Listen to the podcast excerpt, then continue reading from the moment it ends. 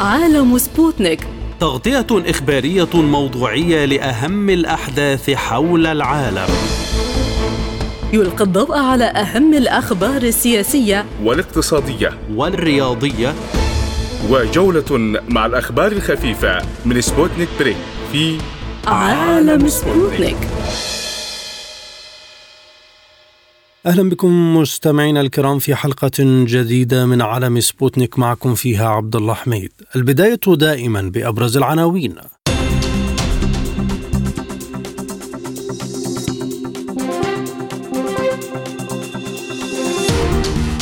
المبعوث الصيني لأوكرانيا يلتقي زيلينسكي في محاولة لوساطة صينية لحل الأزمة.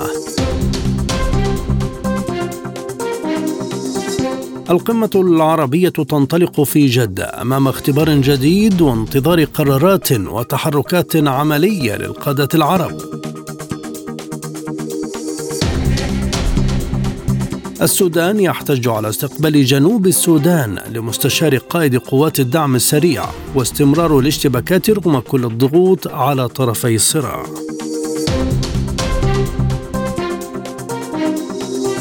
المتحدث باسم البرلمان الليبي يقول إن إيقاف رئيس الحكومة فتحي بشاغة وإحالته للتحقيق لعدم تحقيق الحكومة لأهدافها. اقتصاديا عودة المحادثات التجارية بين الصين والولايات المتحدة بعد توقفها بسبب التوتر بين البلدين.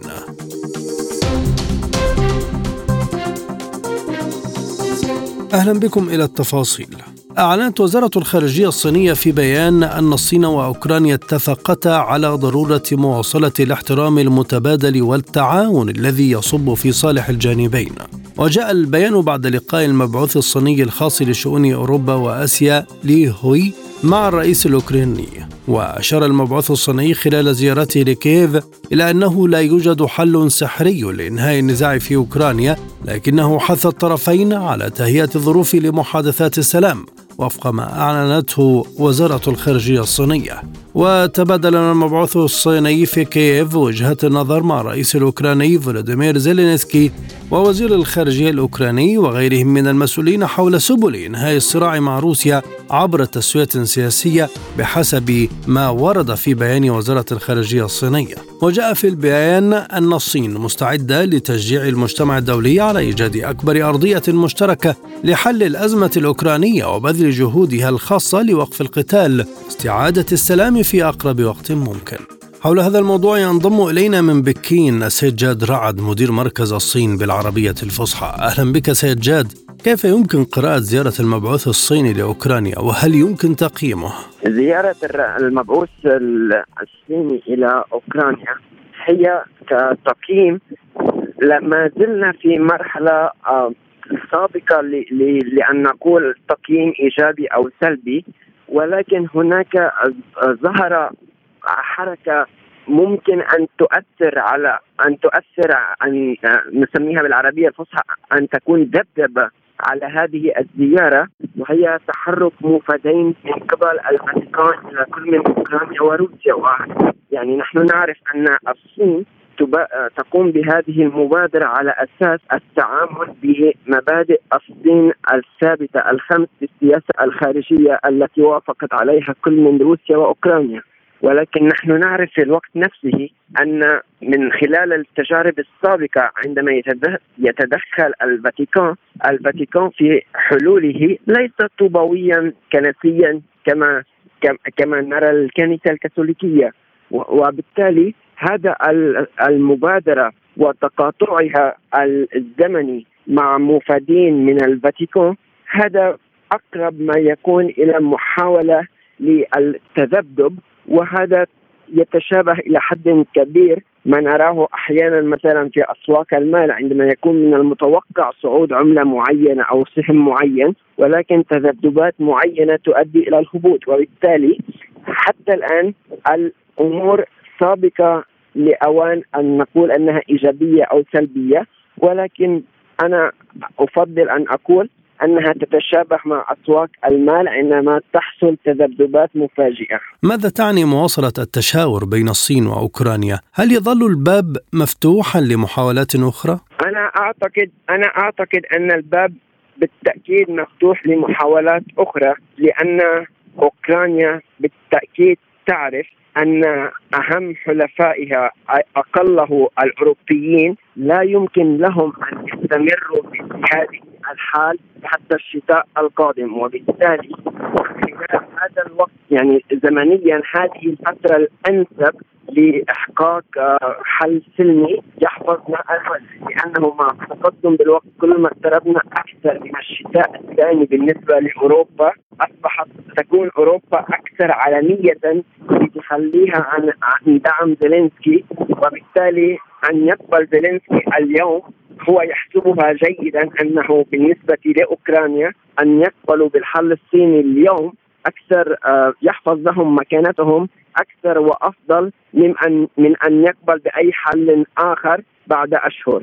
هل يحمل المبعوث الصيني مقترحات جديدة إلى موسكو بعد زيارته لأوكرانيا؟ بعد زيارته لأوكرانيا الطرح الأهم الذي يحمله الموفد الصيني هو أن أوكرانيا إلى حد كبير توافق على مبادئ مشتركة طرحتها الصين وهذه المبادئ المشتركة قريبة جدا من ما يطرحه الطرف الروسي ولكن الأفضل هو انتظار ما ستؤول إليه النهاية في جولة المفادين الفاتيكانيين لأنها لأن وجودهما أعتقد أنه يشوش ولا يساعد هل يكون حل الأزمة على يد الصين مع تصريحات أوروبية ربما تشير إلى قبول التدخل الصيني في الأزمة؟ نعم، التدخل الصيني في هذه الأزمة يعني هو أن ان الصين تتدخل وهي من باب إيجاد حل سلمي وهي تقف على على مسافة جيدة بالنسبة للطرفين. الصين قالت قالت علنا أن الغرب أخطأ عندما رفض أن يستمع جيدا ويتفهم موقف الرئيس الروسي بوتين وأيضا الصين تقول بضرورة آه، الحفاظ على مبدأ وحدة الأراضي مع الأخذ بالاعتبار أن مبدأ وحدة الأراضي في أوكرانيا غير واضح لأنه بغض النظر عن الخلاف مع روسيا هناك أيضا خلاف على مبدأ وحدة الأراضي مع الدول الغربية يعني على حدود أوكرانيا الغربية هناك أيضا خلافات حدودية مثل بولندا وبالتالي هذه النقطة يجب حسمها مع مع على الحدود الشرقية والغربية معا. متى يمكن للجانب الأوكراني الحديث علانية عن مفاوضات وهل تتدخل الولايات المتحدة هذه المرة أيضا للعرقلة؟ أنا يعني أنا أعتقد أن وصول مفادين من الفاتيكان أنا أعتقد أن هذين المفادين هما يحملان رسائل الولايات المتحدة الأمريكية لأنها الولايات المتحدة الأمريكية حاليا ليست في وضع يسمح بأن تقول كلمتها كلمتها جهارا هي بحاجة لأن تقولها على لسان طرف آخر وأنا أميل للاعتقاد أن أنها ستقول كلمتها على لسان الموفد الفاتيكاني.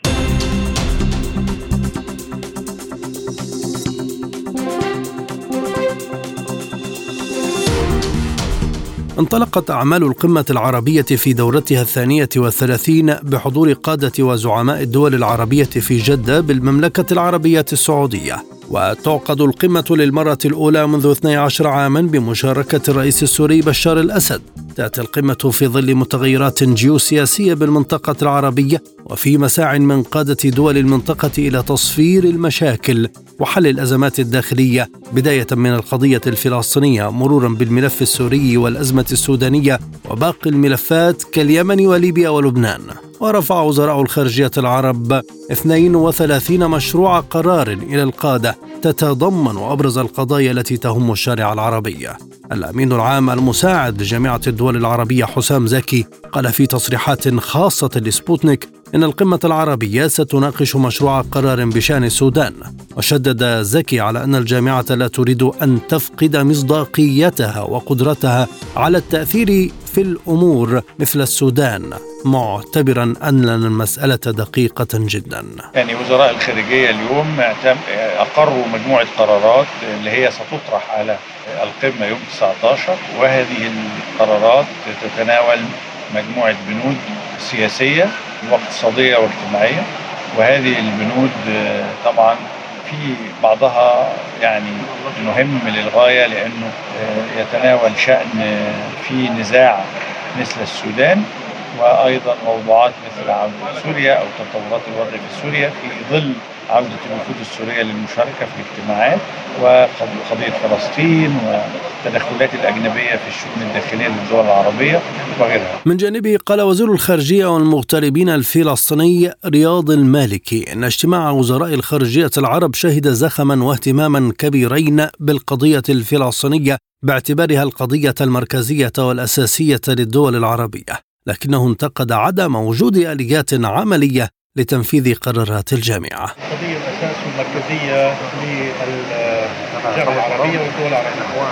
تحظى القضية الفلسطينية بهذا الاهتمام الكبير. انعكست في مشاريع القرارات التي تم اعتمادها الآن من قبل وزراء الخارجية. والموضوع يبقى دائما هو أننا سعداء باعتماد هذه المشاريع القرارات ولكن غير راضون لعدم ترجمة هذه القرارات بسبب غياب آليات التنفيذ وآليات العمل. إلى أي درجة سوف يمثل ذلك على هذا المستوى؟ هو المطلوب. نحن نتوقع من الدول العربية أن تكون على مستوى التحدي ومستوى المسؤولية وهذا ما نتوقعه باستمرار. ولكن ما نراه دائما هو أن إسرائيل ترفع مستوى التحدي ومستوى المواجهة بينما الجانب العربي الرسمي يرفع بالمفهوم النظري ذلك المستوى ولكن يعجز عن ترجمة ذلك إلى آلية تنفيذية على الأرض.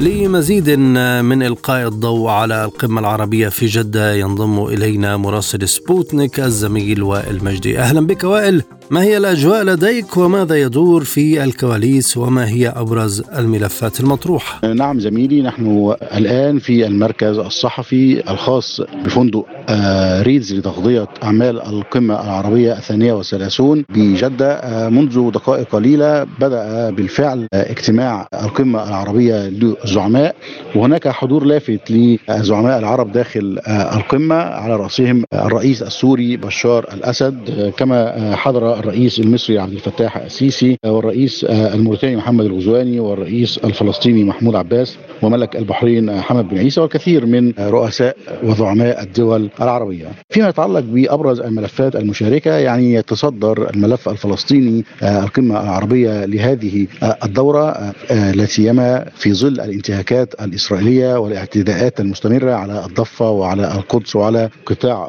غزة وكان وزير الخارجية الفلسطيني قد أكد بعد اجتماع وزراء الخارجية العرب لسبوتنيك أن القمة ستكون لها قرارات مصيرية وتاريخية بالنسبة لفلسطين. هناك العديد من مشروعات القرار المنتظر مناقشتها هنا في القمة فيما يتعلق بفلسطين. هناك قرار لاعتماد تعريفا قانونيا للنكبة وكذلك تشكيل لجنة وزارية دائمة تدعم فلسطين في ظل تعطيل أمريكا للجنة الرباعية. كذلك الملف السوداني حاضر هنا في القمة ومن المقرر أن تناقش القمة مشروع قرار بشأن السودان يتناول هذا المشروع جهود الوساطة التي قادتها السعودية عبر إعلان جدة الإنساني وأوجه الصراع في السودان. ومن المقرر أن يعلن المبحوث مبعوث الجيش السوداني بعد القمة بيانا.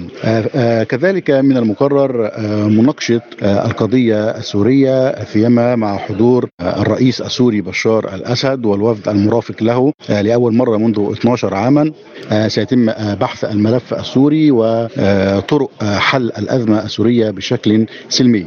الملف الليبي حاضر هنا وبقوة وكذلك الملف اليمني ومع حضور رئيس الوزراء اللبناني من المطروح الحديث وبحث أزمة الشغور الرئاسي في لبنان والبحث عن حل سياسي للاتفاق على رئيس جمهورية. عودة سوريا للجامعة العربية هي عنوان القمة العربية في جدة هذا العام. هو المشهد الرئيس في هذا الحدث المهم حيث رحب رؤساء الدول ووزراء الخارجية بهذه الخطوة واعتبروها أنها انتصارا للكيان العربي الموحد في مواجهة التحديات والأزمات التي تحيط بالمنطقة العربية لا سيما فيما يتعلق بالتدخل الغربي في الشؤون العربية. ويجد الكثير من رؤساء الدول ومن وزراء الخارجية لا سيما في فلسطين وفي لبنان أن عودة سوريا ستمثل نقطة مهمة ونقطة تحول مهمة في الملفات العربية المتأزمة.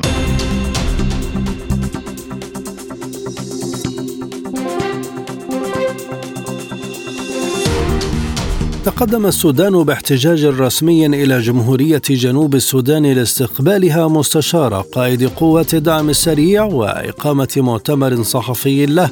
وذكرت وكالة الأنباء السودانية أن وزارة الخارجية قدمت مذكرة احتجاج رسمية لحكومة جمهورية جنوب السودان.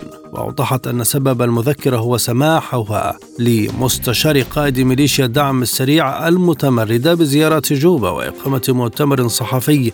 في ختام الزيارة بحضور مسؤولين كبار من حكومة جمهورية جنوب السودان بحسب تعبيرها أشارت إلى أن وزارة الخارجية عبرت من خلال المذكرة عن احتجاجها الشديد واستغرابها لهذا التصرف من قبل حكومة جمهورية جنوب السودان. كان الجيش السوداني قد اعتبر في بداية الحرب الدائرة في السودان منذ خمسة أسابيع أن قوات الدعم السريع أصبحت ميليشيا متمردة على الدولة السودانية.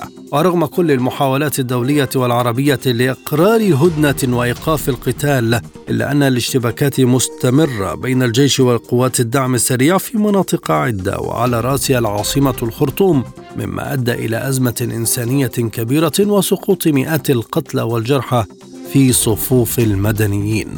حول هذا الموضوع ينضم إلينا من الخرطوم السيد معتصم عبد القادر المستشار بالأكاديمية العليا للدراسات الأمنية والاستراتيجية. أهلا بك سيد معتصم لماذا يأتي هذا الاحتجاج رغم أن مندوب الجيش السوداني كان يجلس مع مندوب الدعم السريع قبل أيام في جدة؟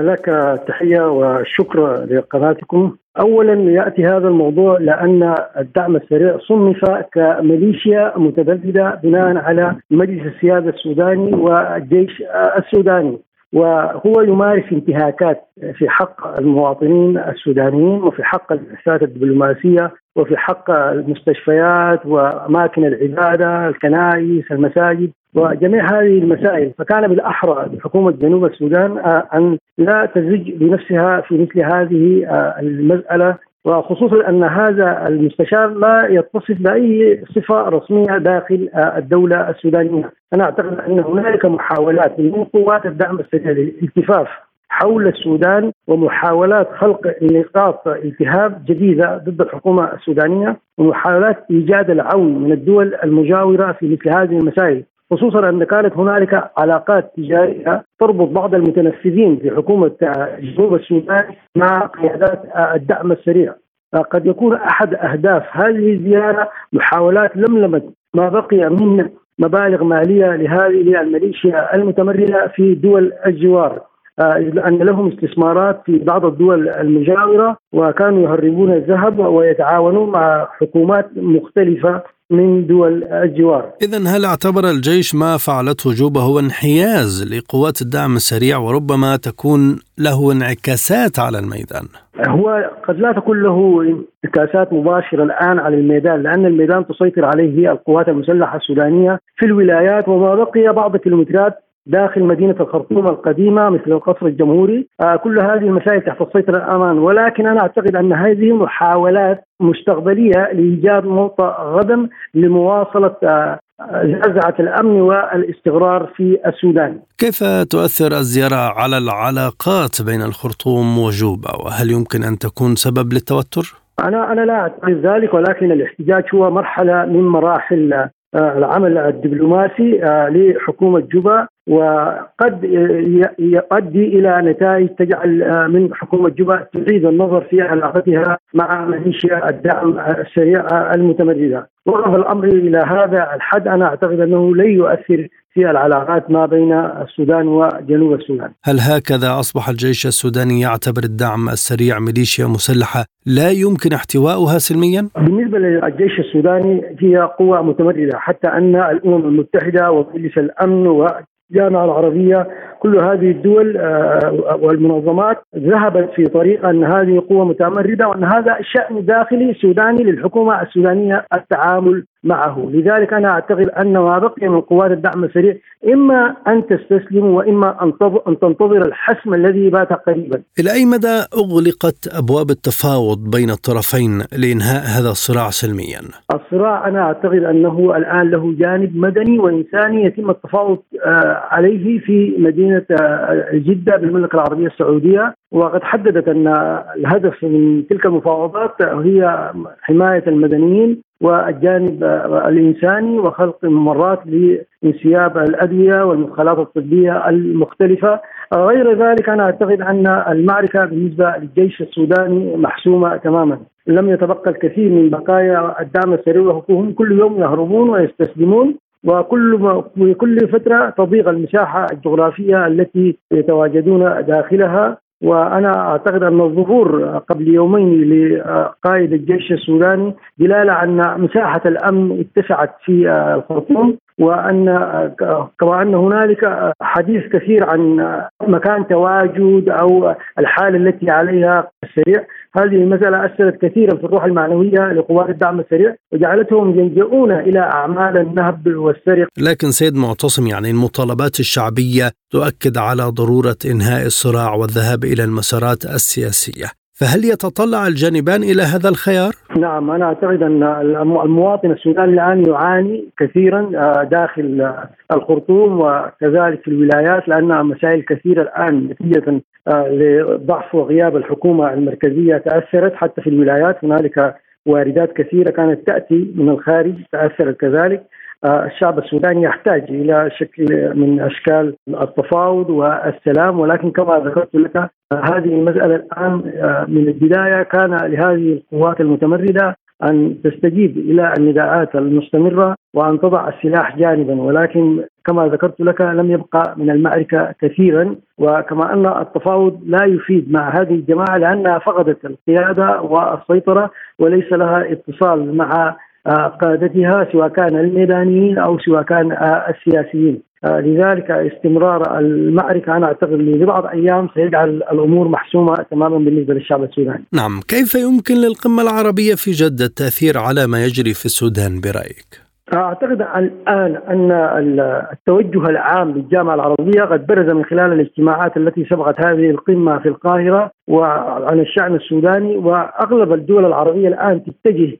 في اتجاه أن وجود الميليشيات في الدول العربية ساهم كثيرا في زعزعة الأمن والاستقرار وهنالك نماذج كان بالإمكان كما ذكر المندوب الكويتي أن تدعم الحكومة في سوريا على حساب الميليشيات أو تدعم في ليبيا على حساب الميليشيات. دعم الميليشيات في الدول العربية أدى إلى خلق حالة من عدم الأمن والاستقرار في أغلب الدول العربية التي كانت فيها أحداث في الفترة السابقة، لذلك أتوقع وهذا ما رشح منذ الأمس بأن تقف الجامعة العربية مع الحكومة الشرعية وتدعمها على حساب الميليشيات.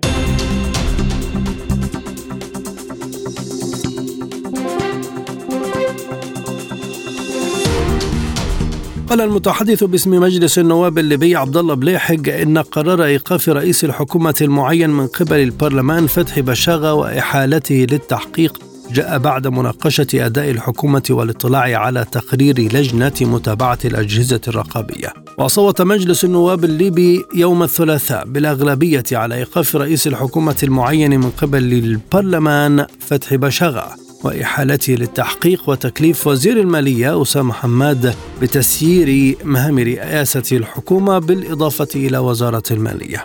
قال بلاحق أن البرلمان قرر تكليف وزير المالية أسامة حماد بمهام رئيس الحكومة إلى حين انتهاء التحقيق مع باشاغا مؤكدا في الوقت نفسه أن الحكومة مستمرة في عملها ولم تسحب منها الثقة واعتبر أن على الحكومة التركيز على مسألة التحضير للانتخابات الرئاسية والبرلمانية القادمة.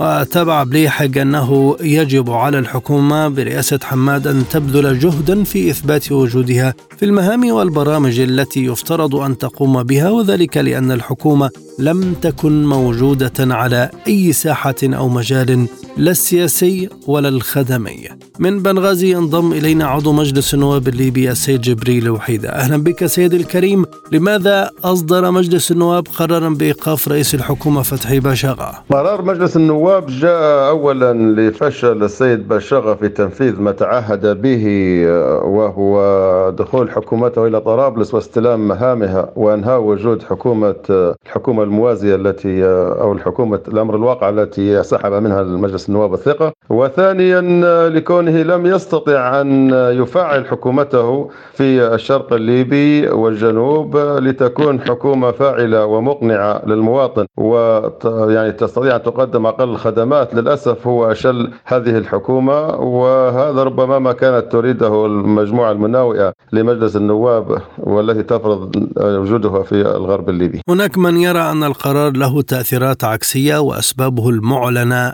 غير مقنعة هل توافقون؟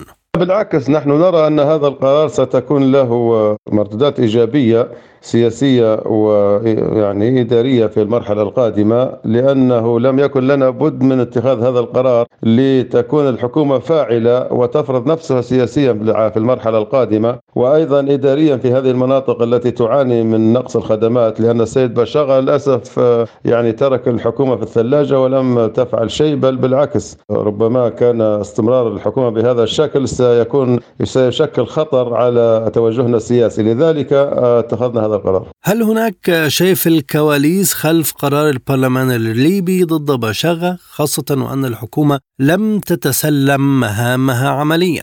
نحن في انقسام سياسي معروف ويعني من الضرورة أن تكون حكومتنا فاعلة لنستطيع أن نواجه المرحلة القادمة سياسيا خاصة وأننا مقدمون على يفترض أننا مقدمون على انتخابات عامة قبل نهاية هذا العام. وربما يفترض أنه إذا كان توافقنا أن تكون هناك حكومة وحدة وطنية وإلا ربما ربما سيفرض علينا أن نذهب إلى الانتخابات بحكومتين وهذا أمر ربما يفرض بطريقة أو بأخرى. لذلك يجب أن تكون حكومتنا فاعلة وقادرة يعني تواجه التحديات القادمة سواء كان في دمج الحكومة أو منافسة الحكومة الغير شرعية التي تفرض نفسها بسياسة الأمر الواقع وبدعم من الخارج في الغرب الليبي اللي ربما الوصول إلى حكومة ثالثة أو حتى بطريقة أو بأخرى إذا كان وهذا متوقع من البعض يعني ربما هناك سيناريو يطرح الآن على دمج الحكومتين.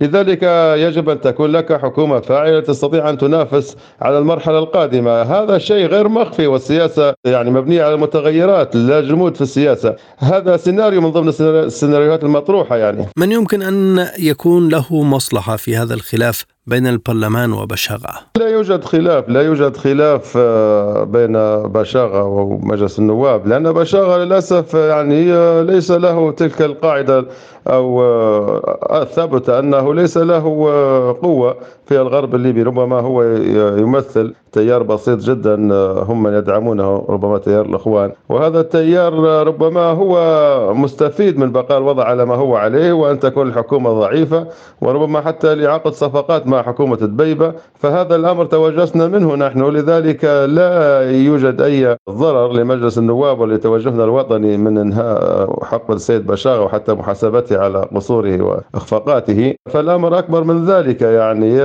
بالعكس يعني ربما المتضرر من هذا الأمر هم مجموعة الإخوان والمجموعة التي ربما عقدت صفقة مع دبيبة لاستمرار الوضع على ما هو عليه. شكرا جزيلا لك سيد جبريل وحيدة عضو مجلس النواب الليبي كنت معنا من بنغازي. وينضم إلينا أيضا الكاتب الصحفي الأستاذ علي بن جابر لمزيد من إلقاء الضوء على هذا الموضوع. أهلا بك سيد علي. كيف يمكن فهم توقيت قرار البرلمان الليبي بإيقاف رئيس الحكومة فتحي باشاغة أهلا وسهلا. هو حقيقة يعني إيقاف رئيس الحكومة فتحي بشاغة كان يتردد منذ مدة وكان يطالب به العديد من النواب وحتى من الشعب.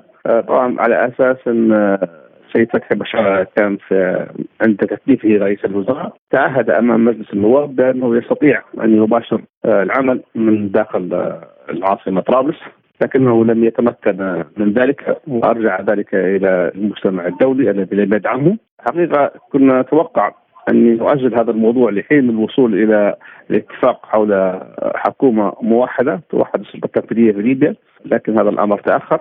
رئيس الحكومة حقيقة لم يبدي أي تعامل مع وضع حكومته وحكومته أصبحت يعني بالنسبة خاصة للمناطق التي توجد فيها سلطته لم يبدي أي عمل ولم يتقدم ولا لديه حتى الرغبة في العمل حقيقة يعني يعني فتحي بشاغه كان يتوقع أن يتمكن من أن يحكم من داخل طرابلس ولما لم يتمكن من ذلك لم يتخذ أي إجراء مناسب. ولذلك أعتقد أن مجلس النواب راى انه ينبغي أن يوقف وأن يكلف بشخص جديد يستطيع أن يقدم على الأقل الخدمات للمنطقة الشرقية والجنوبية التي هي ليست تحت سلطة حكومة طرابلس. ولذلك كلف وزير المالية بتسيير الحكومة. أعتقد أن السيد فتحي بشاغه هو من جعل مجلس النواب يوقفه عن العمل ويسدده عبر عدم تحركه للمطالبة حقيقة بسلطته التنفيذية. برأيك هل ساعد البرلمان الليبي حكومة بشاغة في السيطرة على العاصمة والانتشار بشكل أكبر في كافة أرجاء البلاد؟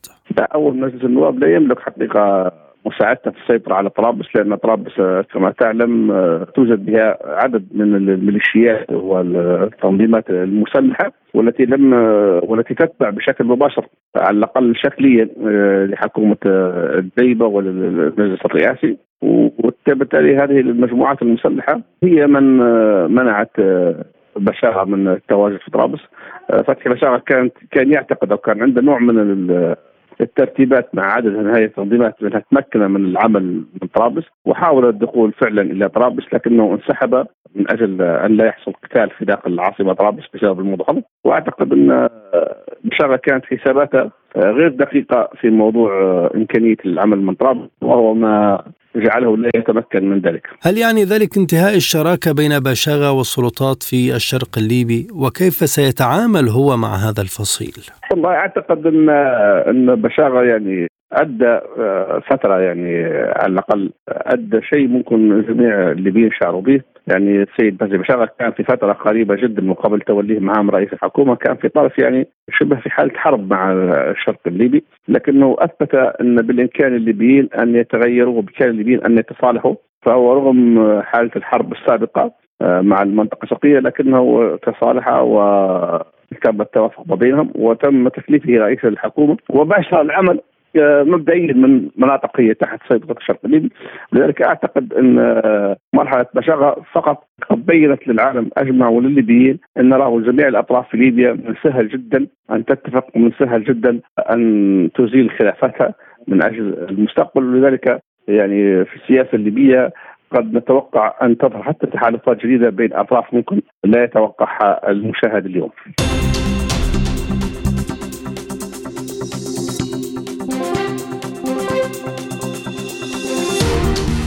قال الناطق باسم سفارة الصين في واشنطن ليو بينغيو إن وزير إن وزيري التجارة وممثلي التجارة في الولايات المتحدة والصين سيلتقون الأسبوع المقبل في واشنطن وتوقفت المحادثات التجارية بين الولايات المتحدة والصين قبل أشهر على خلفية تصاعد التوترات بين البلدين. ورغم التوتر السياسي يحافظ البلدان على مناقشات ثنائية تجارية وتصاعد التوتر بين بكين وواشنطن في الآونة الأخيرة في ظل خلافات حول تايوان حيث تقوم الولايات المتحدة بإجراءات وزيارات تساعد فيها السلطات التايوانية على التوجه نحو فكرة الانفصال عن الصين بينما تؤكد بكين دائما أنه يجب احترام مبدأ الصين الواحدة والتي تعتبر تايوان جزءا منها وترفض كل ما يشجع التحرك نحو الانفصال والاعتراف باستقلال تايوان عنها. وترفض الصين أيضا ما تعتبره تدخلا من الولايات المتحدة في شؤونها حيث تنتقد واشنطن سجل الصين في مجال حقوق الإنسان ونشاطها العسكري في بحر الصين الجنوبي. حول هذا الموضوع ينضم إلينا من عمان الخبير الاقتصادي السيد حسام عايش. أهلا بك سيدي الكريم، ماذا ينتظر من هذه المحادثات مع استمرار التوتر بين الصين والولايات المتحدة؟ يا سيدي لا شك أن المحادثات الجديدة هي في إطار آه، آه، محاولات لاستعادة ما آه، توتر من العلاقات الصينية الأمريكية لكنها يعني محادثات تأتي في أجواء من الواضح عدم اليقين وعدم الثقة بين الطرفين خصوصا أن يعني بيان الدول السبع الصادر بحق الصين ومواجهتها وإلى آخره.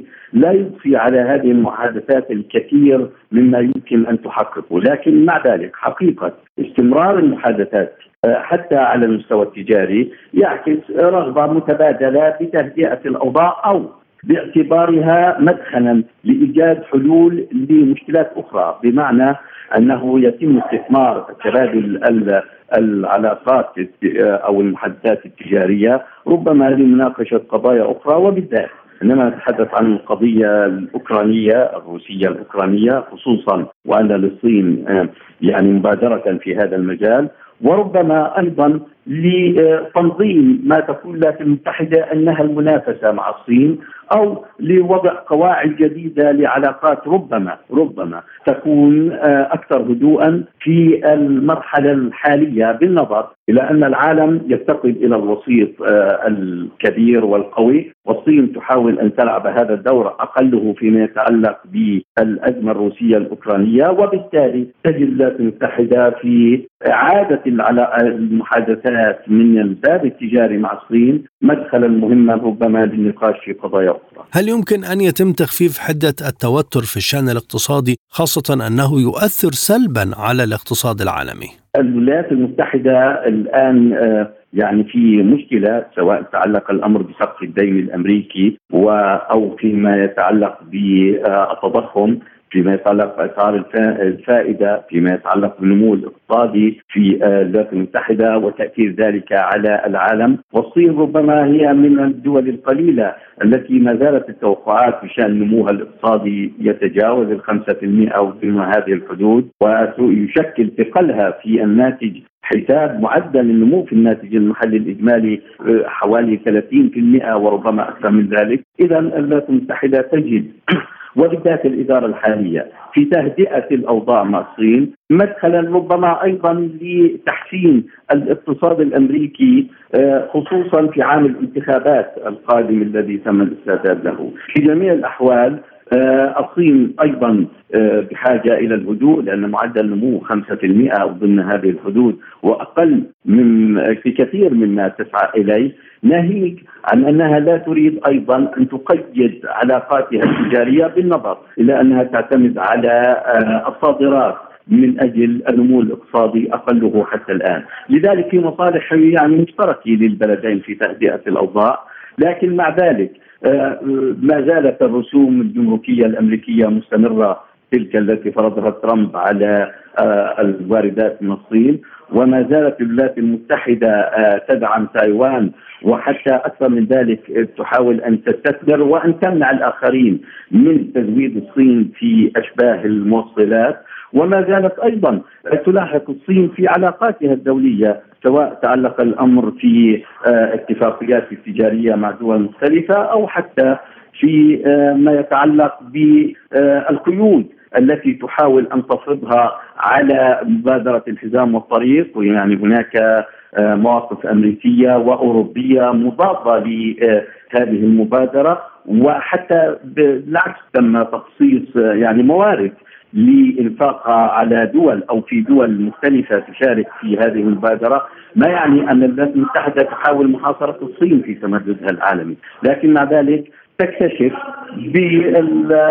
يعني بشكل عملي أن ذلك ربما آه، يلحق أيضا الخسائر والضرر بها. بالتأكيد أن لكل طرف شروط معينة، فما هي أبرز اشتراطات الجانبين لتخفيف التوتر؟ يعني لا شك إنه آه، الإشكالية في أن الولايات المتحدة ترى الصين هي المهدد الأساسي لها. والصين ترى أن العالم آه، آه، بالقطب الواحد لم يعد قادرا على حل مشكلات العالم. وبالتالي تنادي بتعدد الاقطاب وبعالم أكثر اتساعا فيما يتعلق باتخاذ القرارات العالمية. وهذا لا ما لا ترغب به الولايات المتحدة. هذه الاشكالية آه، في الحقيقة لا تمنع من الحوار بشأن القضايا الأخرى وبالذات الاقتصادية لكن آه، حدود العلاقات الاقتصادية آه، الحقيقة رسمتها الولايات المتحدة من خلال تصورات بأن الصين لن تعد دولة صاعدة وإنما وصلت إلى قمة صعودها وقد آن الأوان لأن تتراجع عن هذا الصعود لا أن يعني تواصل التمدد. فيما ترى الصين أنها ما زالت دولة صاعده وأن آفاق النمو الاقتصادي والدور العالمي للصين ما زال يعني يأخذ أبعادا مختلفة ولعل هذه المقاربة بين الطرفين المختلفة آه، هي سبب التنافس وسبب الصراع الحالي بشكل أساسي. ناهيك عن أن الصين تحاول أن تتحول من دولة تصنيع إلى دولة خدمات بمعنى أن تعتمد على الخدمات أيضا في آه، نشاطها الاقتصادي وأن تزيد من معدلات دخل الفرد فيها بحيث تعتمد على الاستهلاك الداخلي بدل التصدير. وهذا بحد ذاته يمثل شكلا من أشكال النموذج الأمريكي أو الغربي. والوصول إلى هذه المرحلة بالنسبة للصين ربما يمثل تهديدا للولايات المتحدة بمعنى أن الصين ستصبح قادرة على الاعتماد على نفسها كما حال الولايات المتحدة إلى حد كبير. وبالتالي فإن هناك صعوبات في السيطرة على آه، على الصين وعلى وضعها الاقتصادي وإلى آخره، لذلك نرى أن الولايات المتحده تسرع الخطى للحوار مع الصين من جهة لأسباب تتعلق بها ولمنافستها كما تقول من جهة أخرى والأهم لمحاصرتها بالقواعد العسكرية والتحالفات المختلفة وبأشكال عديدة من أشكال الاحتواء كما تقول عنها الولايات المتحدة. في ظل التوترات المحيطة بالولايات المتحدة، هل يمكن أن تغير مواقفها الاقتصادية وتجعل الدول تحرك اقتصادها كما يناسبها ويناسب السوق؟ الحقيقة أن هذه هي الإشكالية الولايات المتحدة تريد أن تبقي زعامتها للعالم ومنها الزعامة الاقتصادية تريد أن تبقي العالم في خدمة الاقتصاد الأمريكي ولا العكس. وهذا النموذج الذي لم يعد كثير من دول العالم وحتى دول صغيرة يعني حتى في دول الخليج حتى في دول آسيوية دول في أمريكا اللاتينية لم تعد تقبل به. بمعنى أن تكون هذه الدول كما هي دول أخرى في العالم في خدمة الاقتصاد الأمريكي وفي خدمة أدائه. المثال على ذلك ان الولايات المتحده عندما قررت رفع أسعار الفائدة اتخذ ذلك لأسباب اقتصادية أمريكية ولأسباب تتعلق بالتضخم الولايات المتحدة، هذا أثر على كل العالم، أثر على الدول النامية، أثر على عناف هذه الدول وخفضها، بمعنى آخر أن الولايات المتحدة لا تعتني كثيرا بنتائج أدائها الاقتصادي على الآخرين، لكنها تحرص على إبقاء الآخرين في خدمة سواء صادراتها أو حتى في خدمة آه، متطلبات صناعتها من الثروات وغيرها وبالتالي تريد أن تبقى ضمن هذه المكانة. آه، وجود الصين روسيا وكما آه، في آه، تدخلها في أوكرانيا. دول أخرى تحاول أن حتى تتجاوز الدولار في تعاملاتها المالية والنقدية والتجارية، لا شك أنها تعطي رسائل الولايات المتحده أن العالم لا يمكن له أن يستمر بالكيفية التي أدارت بها الولايات المتحدة العالم بعد نهاية الحرب البارده. الآن إلى جولة من الأخبار حول العالم.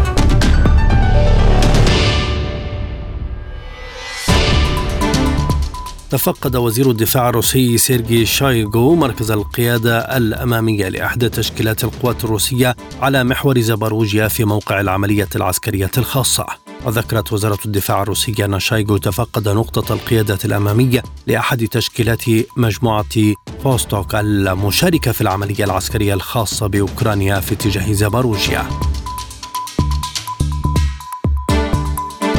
عرضت وزارة الدفاع الروسية مقطعا مصورا يظهر كيف تضرب وحدات مدفعية من القوات المحمولة جوا. القوى البشرية والمعدات التابعة لمسلحين أوكرانيين على الضفة اليمنى لنهر دنيبر. تعمل أطقم المدافع ذاتية الدفع يار 120 ملي التابعة للقوات المحمولة جوا كل يوم في مواقع العدو. قامت المدافع ذاتية الدفع بمناورة تكتيكية على مواقع إطلاق النار للأوكرانيين وبعد التصويب على الإحداثيات المحددة يطلق طاقم المدفعية النار من مواقع مفتوحة على وحدات المسلحين ويقوم الكشاف بتوجيه النار وتصحيحها بمساعدة الطائرات المسيرة. أكد وزير الخارجية المجري بيتر سيارتو أن بلاده ترحب بخطة التسوية الصينية بشأن أوكرانيا إذ يمكن أن تصبح أساسا لبدء محادثات السلام بين موسكو وكييف. جاء ذلك في تصريحات الوزير على هامش المنتدى الاقتصادي الثاني للاتحاد الأوروبي آسيا الوسطى المقام حاليا في العاصمة الكازاخستانية ألماتا. وقال سيارته إنه من الضروري إيجاد مفهوم معين يمكننا من خلاله التوصل إلى مفاوضات. وأشار إلى أن بودابست مستعدة لتوفير منصة للمفاوضات بين موسكو وكييف. أصدر رئيس مجلس السيادة السوداني عبد الفتاح البرهان مرسوما دستوريا بإعفاء نائب رئيس مجلس السيادة الانتقالي محمد حمدان دجلو قائد قوات الدعم السريع من منصبه اعتبارا من الجمعة بعد نحو شهر على اندلاع الاشتباكات بين الجيش وقوات الدعم السريع. وكلف البرهان مالك عقار بمنصب نائب رئيس مجلس السيادة الانتقالية. في الوقت نفسه أوقعت اشتباكات عنيفة بين الجيش السوداني وقوات الدعم السريع في مدينة نيالا جنوب دارفور غربي السودان عشرة ضحايا على الأقل بين المدنيين. قال وزير الداخلية اللبناني إن لبنان تسلم أمر اعتقال من الإنتربول لرياض سلامة حاكم المصرف المركزي ويوم الثلاثاء أصدرت القاضية الفرنسية المكلفة بالتحقيق في أموال وممتلكات حاكم مصرف لبنان المركزي في أوروبا مذكرة توقيف دولية بحقه بعد تغيبه عن جلسة استجوابه أمامها في باريس. من جهته أكد سلام أنه سيعمد إلى الطعن بهذا القرار معتبرا أنه يشكل مخالفة واضحة للقوانين. يذكر أن سلامة سيستجوب حول شبهات تتعلق بالاختلاس وتبييض الأموال والإثراء غير المشروع بعد صدور مذكرة الإنتربول. فإن لبنان ملزم وفق القوانين بتسليم سلامة وإلا فإنه يعد مشاركا بالتغطية على جريمة ارتكبت في أوروبا.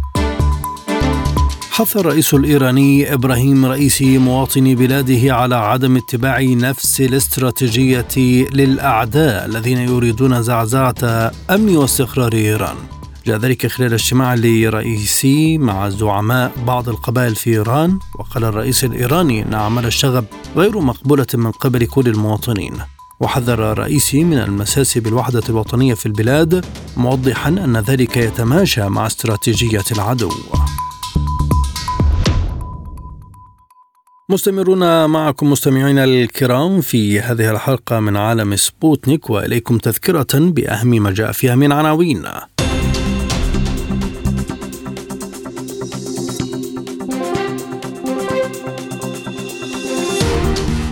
المبعوث الصيني لأوكرانيا يلتقي زيلينسكي في محاولة لوساطة صينية لحل الأزمة.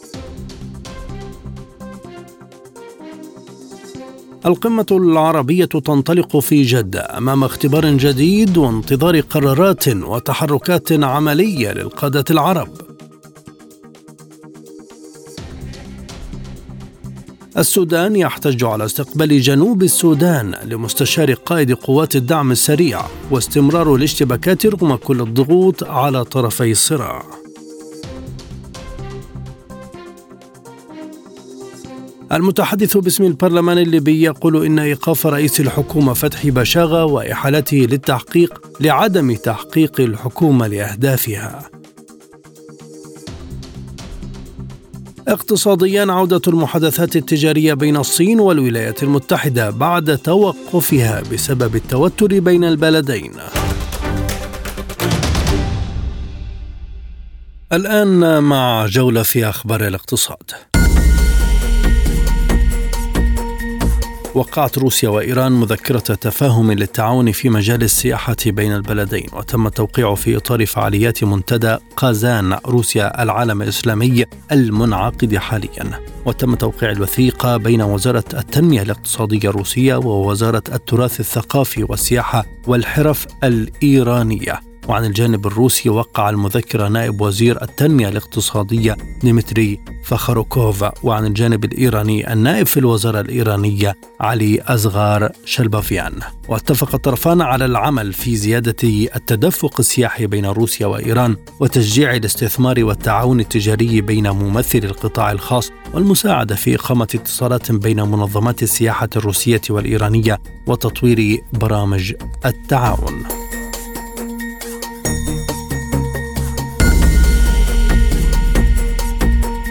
برزت دول الشرق الأوسط ضمن أكثر الوجهات نموا في أعداد فائق الثراء العام الماضي في وقت تراجعت أعدادهم حول العالم لعدة أسباب منها تراجع أداء الأسهم والسندات وفق تقرير الثروة لشركة الاستشارات نايت فرانك عدد فائقي الثراء وهم من تتجاوز صافي أصولهم 30 مليون دولار ازداد في الشرق الأوسط بنسبة 16.9% العام الماضي وتصدرت الإمارات قائمة العشر دول صاحبة معدل النمو الأسرع بزيادة نسبتها 18.1% ليرتفع عددهم بها إلى 1116 فردا. ولم تتخلف عنها السعودية كثيرا مسجلة نموا سنويا 10.4% وجاءت في المركز الرابع وعالميا هبط العدد 3.8% تدفق الأثرياء الأجانب لدولة الإمارات العام الماضي على خلفية إدارة الدولة للوباء وسياسات التأشيرات كما استفادت سوق العقارات الفاخرة في دبي من قدوم المستثمرين الأثرياء. صدرت شركة التعدين العربية السعودية معادن الشحنة الأولى إلى الصين من الأمونيا الزرقاء منخفضة الكربون ضمن سلسلة عمليات تصدير لدول أخرى. وقعت معادن اتفاقية لتوريد 25 ألف طن من الأمونيا الزرقاء إلى شركة شينغ هونغ للبتروكيماويات وهي شركة صينية متخصصة في صناعة منتجات البتروكيماويات. وتعد معادن أكبر مصدر للأمونيا الزرقاء في العالم بعد حصولها على شهادة اعتماد في 2022 لتصدير ما يزيد عن 138 ألف طن من الأمونيا النظيفة إلى عدة أسواق بالعالم منها كوريا والصين واليابان والهند وتايلاندا والاتحاد الأوروبي. تعد الأمونيا الزرقاء بديلا منخفض الكربون للأمونيا الرمادية التقليدية وهي تتكون من الهيدروجين الغاز الذي ينظر إليه على أنه رئيسي لإحداث تحول في مجال الطاقة عالميا نظرا لانبعاث بخار الماء منه عند الاحتراق فقط.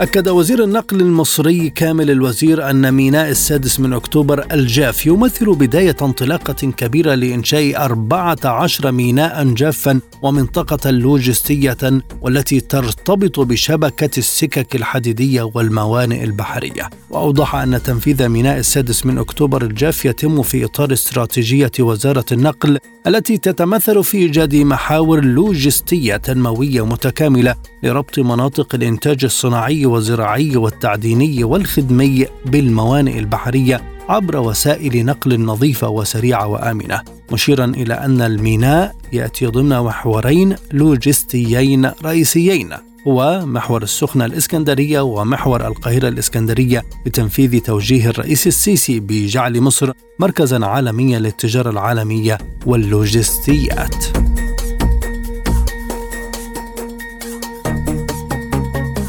تبدأ مجموعة علي بابا القابضة في استكشاف إجراء الطروحات العامة الأولية لأقسامها في مجال اللوجستيات والبقالة ليدخل تقسيم أنشطة الشركة حيز التنفيذ بعد طول انتظار ما قد يساعد على عكس مسار النمو الضعيف لدى رائدة الخدمات السحابية والتجارة عبر الإنترنت في الصين. وأعلنت علي بابا مجددا عن تسجيل نمو في الإيرادات من رقم واحد مما يعزز المخاوف من أن انتعاش الإنفاق الاستهلاكي بالصين قد يكون أبعد مما كان متوقعا وتخطط الشركة لتأمين التمويل التجاري الخارجي لقسم التجارة الدولية الذي يشمل العمليات مثل لازادا ومقرها سنغافورة.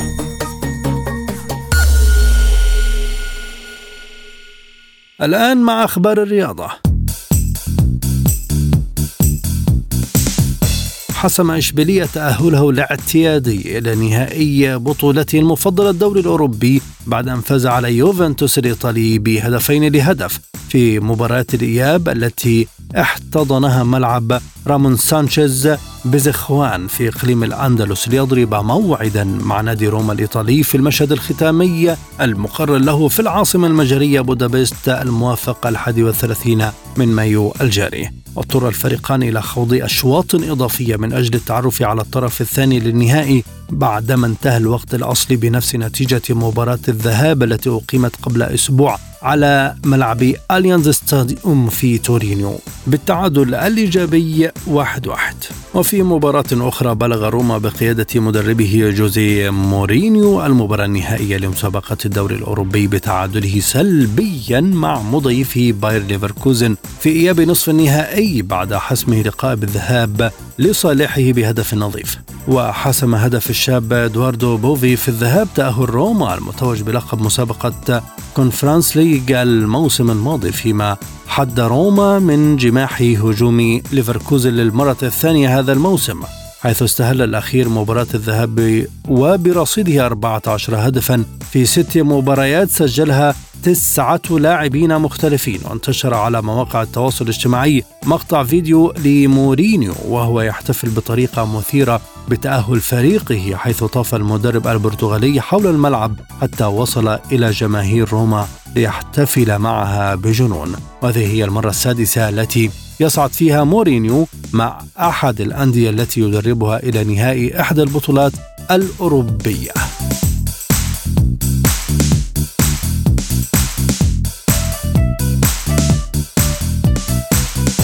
قال أحمد مجاهد الرئيس السابق للاتحاد المصري لكرة القدم إن تصفيات أفريقيا المؤهلة إلى بطولة كأس العالم 2026 ستشهد نظاما جديدا لأول مرة. ومن المقرر أن تستضيف بطولة كأس العالم 2026 قارة أمريكا الشمالية وتحديدا بتنظيم مشترك من ثلاثة بلدان هي الولايات المتحدة وكندا والمكسيك. ويشهد مونديال 2026 مشاركة 48 منتخبا للمرة الأولى بدلا من النظام السابق بمشاركة 32 منتخبا. وتم تخصيص تسعة مقاعد مباشرة لمنتخبات قارة إفريقيا على أن يشارك منتخب عاشر في ملحق بين القارات. وكتب مجاهد عبر صفحته بفيسبوك أن منتخبات قارة أفريقيا وعددها 54 منتخبا سيتم توزيعهم بالتساوي على تسع مجموعات تضم كلا منها ستة منتخبات تخوض مرحلة المجموعات بنظام الدوري ذهابا وإيابا ويتأهل الأول من كل مجموعة مباشرة لتمثيل إفريقيا في كأس العالم 2026 سبوتنيك break والأخبار الخفيفة. طور باحثون من جامعة كامبريدج تقنية تعمل بالطاقة الشمسية تعمل على تحويل ثاني أكسيد الكربون والماء إلى وقود سائل يمكن إضافته مباشرة إلى محرك السيارة. وتستخدم التقنية مبادئ التمثيل الضوئي لتحويل ثاني أكسيد الكربون والماء وضوء الشمس إلى وقود متعدد الكربون مثل الإيثانول والبروبانول. أشار العلماء من معهد أمراض القلب والأوعية الدموية إلى أن خطر الإصابة بالنوبات القلبية والسكتات الدماغية يزداد مع زيادة مستوى الكالسيوم والفسفور المتأين في الدم. وقد أعاد علماء معهد أمراض القلب والأوعية الدموية في كيميروفو الروسية بجنوب سيبيريا. التوازن المعدني للدم عن طريق تناول سترات المغنيسيوم والأحماض الأمينية اللازمة للتخليق الألبوميني ويساعد ذلك على منع تطور مرض تصلب الشرايين ومظاهره السريرية مثل احتشاء عضلة القلب والسكتة الدماغية. في الختام إليكم تذكرة بأهم ما جاء في عالم سبوتنيك.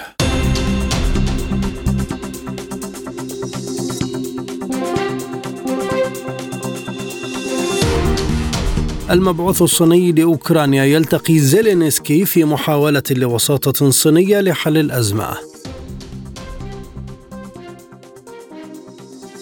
القمة العربية تنطلق في جدة أمام اختبار جديد وانتظار قرارات وتحركات عملية للقادة العرب. بهذا تنتهي هذه الحلقة من عالم سبوتنيك. شكرا لحسن المتابعة. للمزيد زوروا موقعنا سبوتنيك إلى اللقاء.